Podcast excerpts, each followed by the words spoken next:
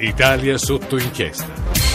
diciotto e trentasei minuti e una manciata di secondi. Guardate, stanno arrivando molti messaggi al tre tre cinque sei nove nove due nove quattro nove e non riesco a leggerli tutti e non riusciamo a rispondere a tutti. Io adesso voglio chiedere alla collega del Sole ventiquattro Ore che ha fatto questa inchiesta molto interessante, però se ce la fate andate a recuperarla sul Sole ventiquattro Ore di oggi.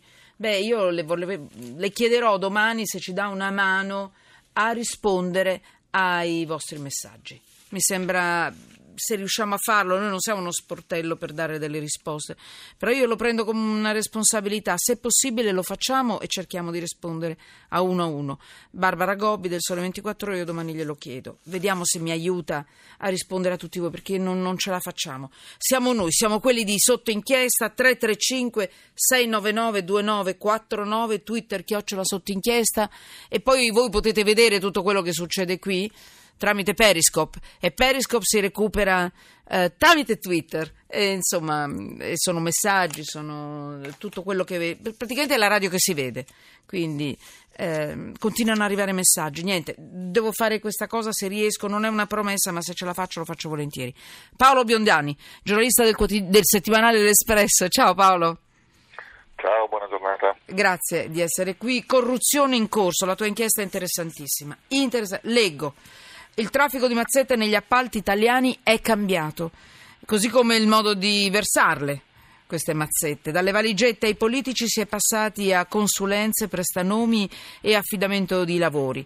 È un nuovo sistema, spesso basato su triangolazioni, è più difficile da smantellare. Paolo, è interessantissima questa corruzione, questi lavori infiniti eh, Che, non, che nascondono valigette che vagolano per sto paese anche all'estero, però ca- è cambiata la corruzione.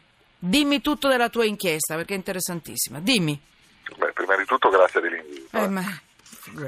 eh, eh, ma l'inchiesta abbiamo, siamo andati a leggerci le ordinanze di arresto e anche alcune sentenze delle mh, ultime inchieste sulle grandi opere. In alcuni casi ci sono già anche sentenze sì. definitive, quindi non sono più solo, come dire, tesi dell'accusa, sono, c'è stato il processo, il processo è finito, li hanno condannati, eccetera. E la, la cosa che più balza all'occhio, perché abbia un po' di memoria storica, parlo dei tempi della Tangentopoli sì. storica, quella milanese, appunto allora era un, la corruzione seguiva lo scambio, quello, come dire, consacrato dal codice, scambio diretto, soldi eh, in nero ovviamente, oppure all'estero, soldi non dichiarati, in cambio del favoritismo pubblico, per esempio l'appalto ottenuto a condizioni senza concorrenza, eccetera. Quindi c'era lo scambio diretto, soldi in cambio del favore pubblico.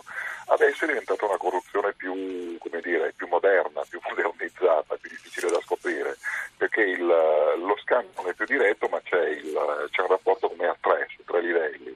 Il, la grande impresa continua ad avere un trattamento privilegiato, cioè a vincere sì. l'appalto senza avere il fastidio della concorrenza. In, in cambio non paga direttamente il pubblico ufficiale che bandisce quella gara d'appalto, eh, come dire, paga, deve ricompensare delle altre imprese apparentemente neutrali o degli studi professionali apparentemente esterni che sono in realtà collegati e indicati da quel pubblico ufficiale.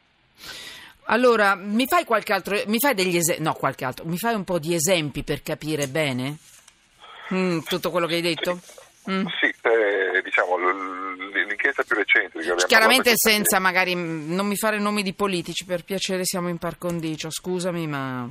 Eh. No, no, certo, certo, facciamo... Fai fatica, non trovi più nulla. No, no, scusa. Scherziamo, eh, stiamo scherzando. Mm, dimmi. No, va bene.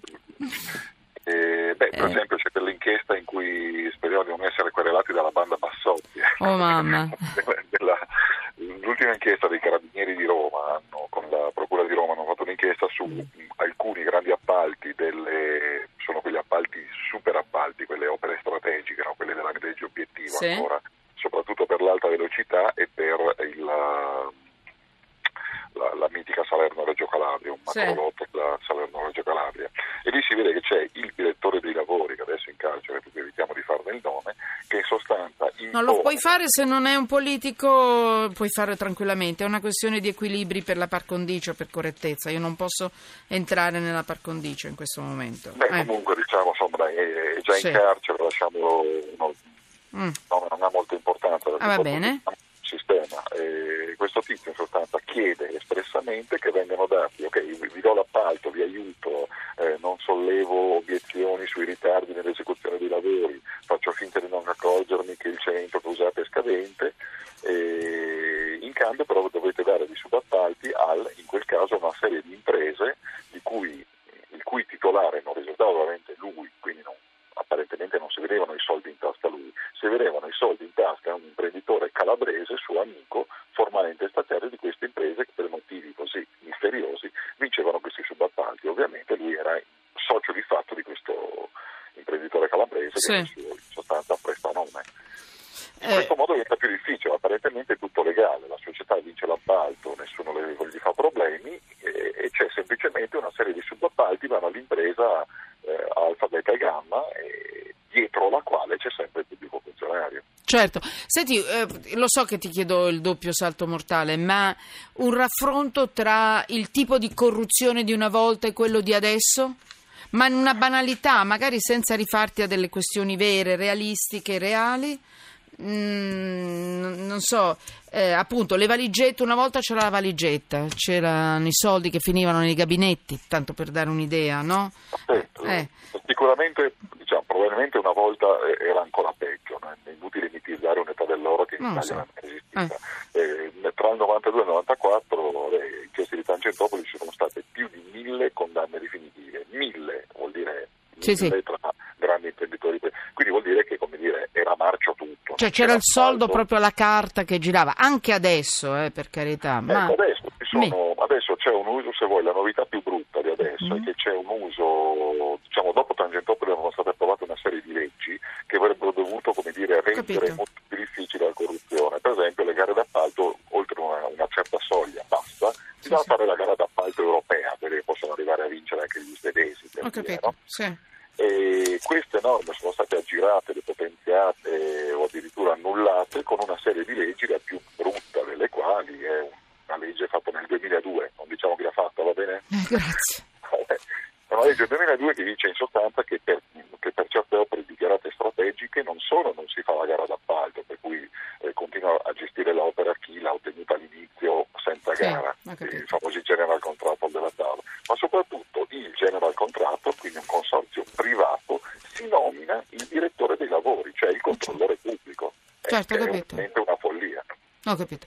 Senti Paolo, grazie, complimenti perché comunque ci aiuti a capire un po' di più e un po' meglio le cose. Buon lavoro, altre inchieste, eh? Ti aspettiamo. Grazie. No, faremo il possibile. Grazie, grazie. grazie. A voi. Buon lavoro.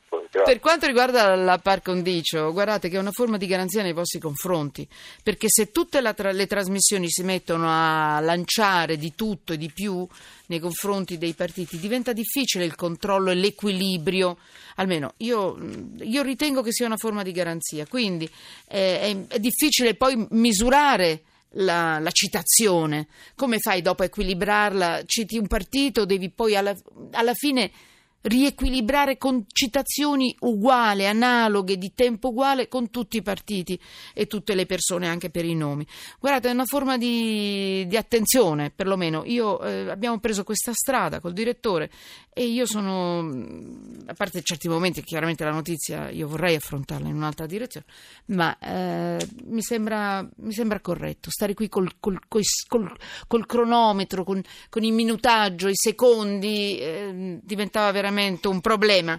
Allora, io voglio dirvi che siccome mi è arrivato un messaggio, e non è, è solo l'ultimo in ordine di tempo, ma ne sono arrivati tanti, dove mi chiedete, diciamo, delle istruzioni per l'uso per il voto, ecco perché ho fatto questa premessa.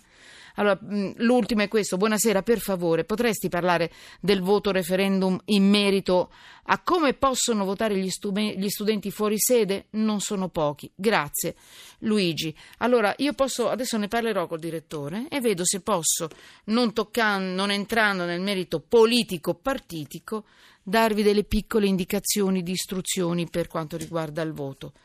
Eh, vediamo se questo è possibile, mh? sempre rispettando gli equilibri che ogni testata deve rispettare, ogni rete deve rispettare.